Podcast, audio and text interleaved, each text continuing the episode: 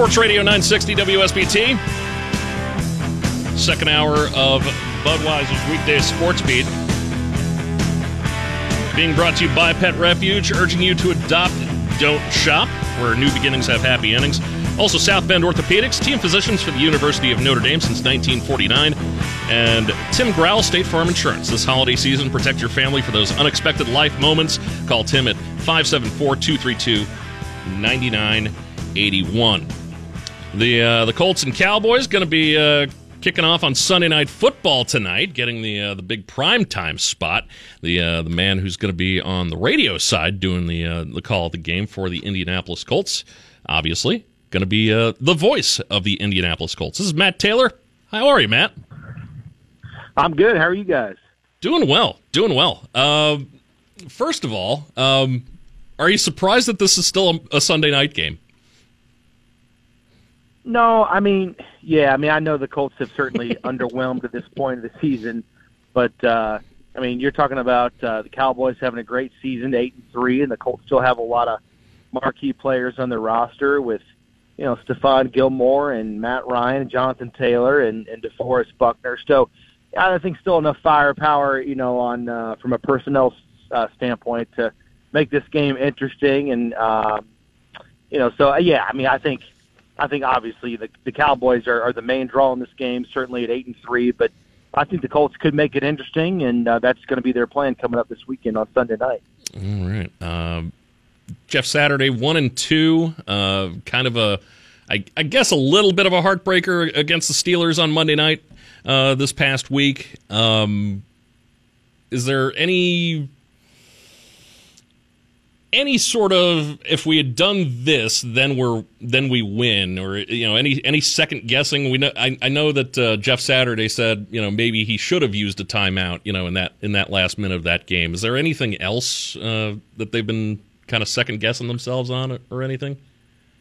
Yeah no I think that I think the clock management the game management and then in the last uh, two minutes there of that game you know, the Colts got the ball in their own seven yard line just under four minutes to go down by a full touchdown in that situation. So I think you know the the the situation that he would like to have back is that crucial third and two, just outside the red zone, not calling a timeout there, running a play, getting quickly back to the line of scrimmage, running Jonathan Taylor, and, and then getting tackled for loss to set up a fourth and three. They didn't end, uh, end up getting it the next play. That that was the situation that he'd like to have back.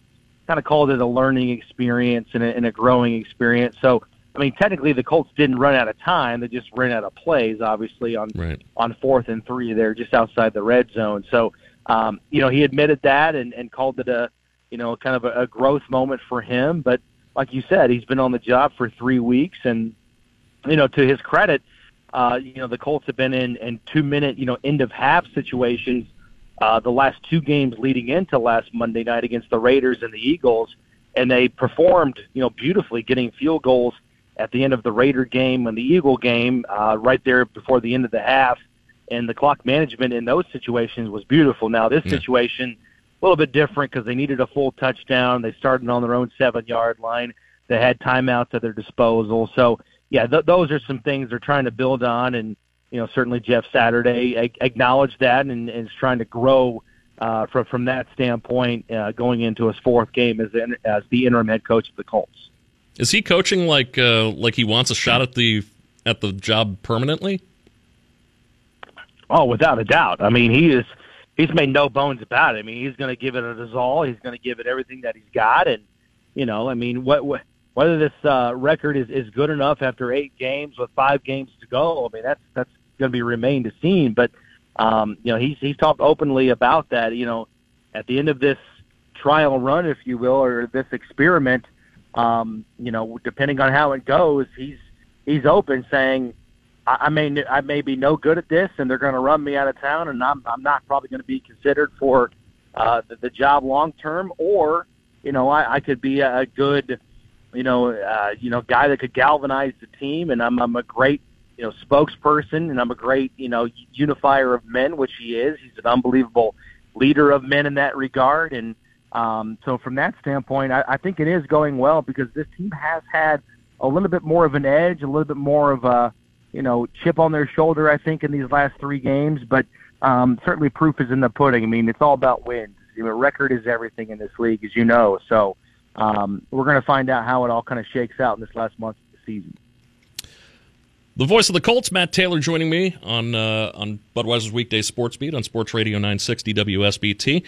Um, if if the whole Jeff Saturday thing does work out and he winds up, you know, like the Colts, you know, kind of turn things around and you know maybe you know maybe go four and four to, to close up the season, you know, not great or anything like that, but good enough to where there are moments where it's like, yeah, Jeff's the guy. Um, could you see more of that happening in the NFL, where where where teams are more likely to you know just take a chance on on a guy who you know not only in like you know say the team's ring of honor, but uh, you know somebody who uh, you know doesn't have much in the way of coaching experience. Could could that become a trend? Well, he he talked openly about that again a, a few weeks ago when he took the job. I mean that that was a big you know, for lack of a better term, inspiration for him in, in taking this position because he's seen it be done in other sports. You know, like with the Yankees with Aaron Boone and and and, and Steve Nash in the NBA. I mean, some of these guys have had really no uh, prior history coaching at that level. Doesn't mean it can't be done. Doesn't mean a former player that that that hasn't, you know, for lack of a better term, paid his dues. Doesn't mean he can't come in and and, and be a good unifier of men and a good leader and, and hold the guy hold guys accountable. Um, so from that standpoint, you know, when this was offered to him by by Jim Irsay and Chris Ballard, he wasn't going to miss out on opportunity to sort of kind of be a trailblazer, at least in that regard, in that aspect for for the NFL and what that means uh, as a former player to to be a head coach, at least on an interim basis in the NFL. Um, so he, he's not going to. I mean, J- Jeff is one of the more, you know, he he is so comfortable in his own skin. He really is. He mm-hmm. he knows who he is, and and maybe more importantly, he knows who he isn't. And and I think it's fair to say that he probably through three weeks doesn't really have a full mastery of the offensive playbook or the defensive playbook. That's what Gus Bradley's for. That's mm-hmm. what Parks Frazier is for, and the rest of those guys on the offensive staff. But what he is doing is he is holding guys accountable.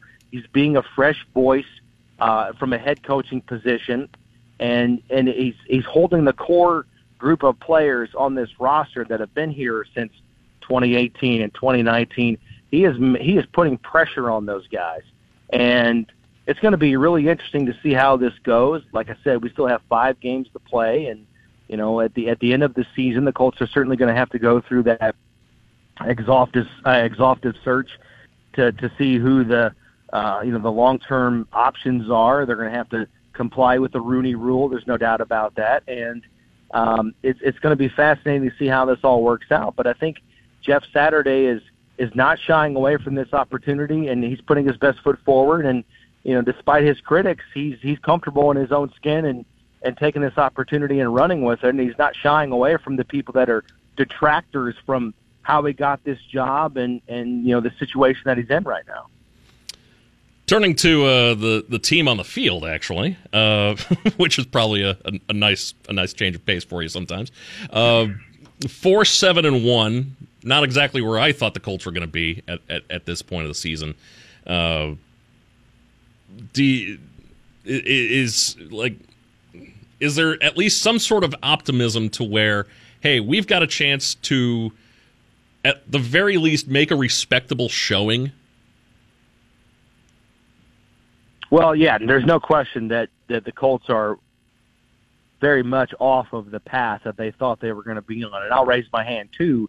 You know, when we broke training camp at, at, at Westfield at Grand Park, you know, offensively speaking, if you would have told me three months ago that the Colts would be, you know, putting up only 15 points per game, right. I would have said, you know, how? Like, how, how is that possible considering all the top end talent they have within that unit uh, on offense with, you know, Quenton Nelson and Ryan Kelly and, and yeah. Braden Smith and uh, Jonathan Taylor and, and Matt Ryan, who, you know, was a perceived upgrade over what they had at quarterback last year over Carson Wentz and Michael Pittman Jr. coming off a thousand yard season and and so on and so forth. Yeah. You know, using Nyheim Hines in the slot as a wide receiver to to be where they are right now in terms of stagnation on offense. And, and I've been doing this for a long time. I mean, this is my, you know, 11th uh, season, uh, or I should say 12th season, 11th year with the Colts. Um, it's really one of the biggest surprises that I've had covering the team uh, for the team. Just just the stagnation on offense is really really perplexing. Obviously, it's a loaded question. There's a lot that's gone into it, but quite frankly, nothing has gone you know according to script uh, since this team broke camp. Um, so from that standpoint, what they're trying to do with these last five games is just you know make it interesting and, and continue to put their best foot forward. And, and and it's it's hard, right? Because you fired your offensive coordinator, right. you fired your head coach, who was the play caller, and so there's a lot of moving pieces, a lot of different pieces. I think all of that has sort of contributed to, to where the Colts are at right now. Uh, but there's no doubt they've they've underwhelmed, they've underperformed, and uh, they're just trying to kind of put it all together and and and figure out you know who's going to be here next year and, and what is salvageable. And um, you know, again, it's it's a very difficult schedule down the stretch. I mean, yeah. starting Sunday night, you got to play the Cowboys, and then the Chargers, and then the Vikings, who have one of the best records in the NFL. Then you're going to have to play the Giants. Um, so there's no question the Colts have an uphill battle, but um, this is this is sort of the the hole that they dug for themselves, and I think what they're trying to do on Sunday night, anyways, is is is uh, you know put, go out on a high note at least before the bye. Mm-hmm. You know, prove to themselves, prove to the rest of the league that they're better than what they've put out there. Uh, you know, to this point of the season, and then have a week off to kind of regalvanize yourself going into these last four games of the season. Really good matchup to uh, to watch. Going to be CeeDee Lamb and Stephon Gilmore. Like that's gonna be that's gonna be fun to watch like all night long, isn't it? No question about it. I mean, CeeDee Lamb, he's got over 60 catches. He's you know second in the NFC in receiving yards. He's their go-to guy. And Stephon Gilmore this year, say what you want about the Colts as a team, Gilmore respectively on his own, he's lived up to the billing. He's oh, lived absolutely. up to the hype, and yeah. he is, he's proved Chris Ballard very, very much right in the off season bringing him over in free agency, coming mm-hmm. over from the Carolina Panthers. I mean, if you think about it, Stephon Gilmore this year has three game-winning plays. Yeah. Right. I mean, I know the Colts only have four wins, but he's got three game-winning plays yeah. on defense. You know, in crunch time. You know, big plays. You know, pats the defense or picks. You know, against the Denver Broncos or the yeah. Kansas City Chiefs. Had that big play late in that game against the Raiders. Um, and he has shut down some elite receivers, and CeeDee Lamb's going to qualify as that coming up this weekend. Um, so that, that you're, you're exactly right. That matchup's going to be really, really fun to watch uh, coming up on Sunday night because there's no question that the majority of that game you're going to see number five on number 88 for the uh, for the Cowboys. And there and there's been some some really good play on defense just all all around too. Zaire Franklin's having a good year. Grover Stewart, uh, mm-hmm. uh, you know, having a great year too. Uh, DeForest Buckner, you know, a, ni- a nice gel there too. Uh, so I mean, there there's there's a there's a lot going well for the defense at the very least. Like they're not getting bombed out of games. No, I mean you look at it. I mean the Colts this year they've they've lost three games where they've held their opponent to under twenty points. Yeah. Right. I mean, so they for for by and large they they've been really really good, um, and, and that's the problem. They they've been really really good, but considering the offensive inefficiencies this year, because the Colts have had they've had eight games on offense where they've been under 20 points. So it's it's forced the defense to go from really really good to great to elite, and they just haven't been able to do that. You know, especially in these last three home games, you know, where the Colts have lost to the Commanders, Eagles, and the Steelers. They've been good in those games, but they haven't been uber elite to the point where they're closing teams out in the fourth quarter and they're stopping teams in crunch time it just seems like in these last couple of games, teams are getting that one big drive, that one yeah. big touchdown in the fourth quarter that seems to doom the Colts because of their offensive inefficiencies, turnovers at inopportune times. So again, I think it's it's fair to say, and this is me not being critical, but the defense has been really, really good. I think certainly good enough to be much better than their record at four, seven, and one but because of the offense this year, just with all the turnovers, not being able to score, not being able to get big plays on offense, that has contributed to the defense sort of getting you know, damned by perception. The perception mm-hmm. is they're they're okay. I think they're much better than the results have shown so far this season. Well, uh, we'll get you out of here with one last question. What uh, what non Micah Parsons related thing do the Colts have to have to do to get a win in Dallas? And I'm and by that I mean yeah, that, you know basically short of throwing all five offensive linemen on Micah Parsons on every play. well, the, the, crazy thing is it's not just Micah Parsons. Yeah, I mean the the, the, the Dallas Cowboys have 45 sacks as a team. Yeah, which is you know that's number one in the NFL, but it's also the most sacks by an NFL team through 11 games yeah. in the last 20 years. Yeah, so it's not just level. Micah Parsons. I mean, I mean Parsons only has 12, so that's that's 33 sacks for the rest of the team, right? So it's not just him. They they've got a lot of guys. They bring a lot of pressure. They blitz a ton under Dan Quinn.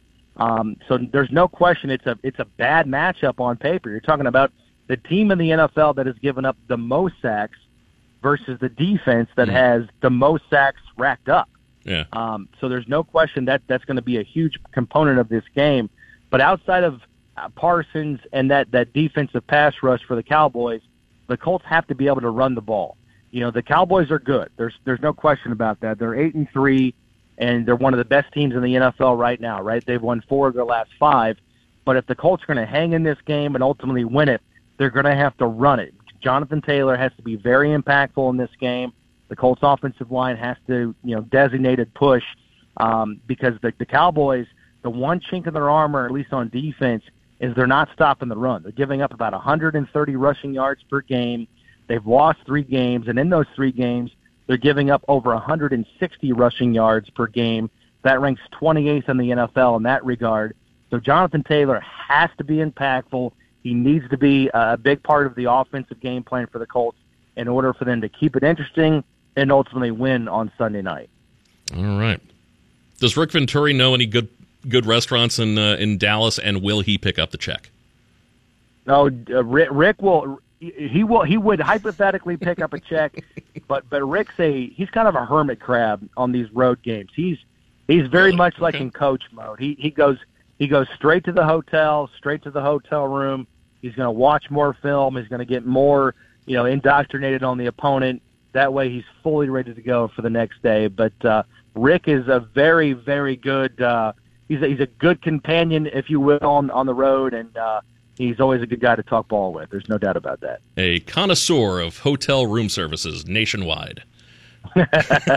right. So, right. Matt Taylor, the voice of the Indianapolis Colts. The uh, the broadcast starts at 7:30 on Sunday night with uh, with with the uh, countdown kickoff and uh, everything uh, as far as the game goes. Matt's got you covered over on our sister station 96.1 The Ton. Uh, Matt, a million thanks. Hey, my pleasure. Anytime. Good to be with you.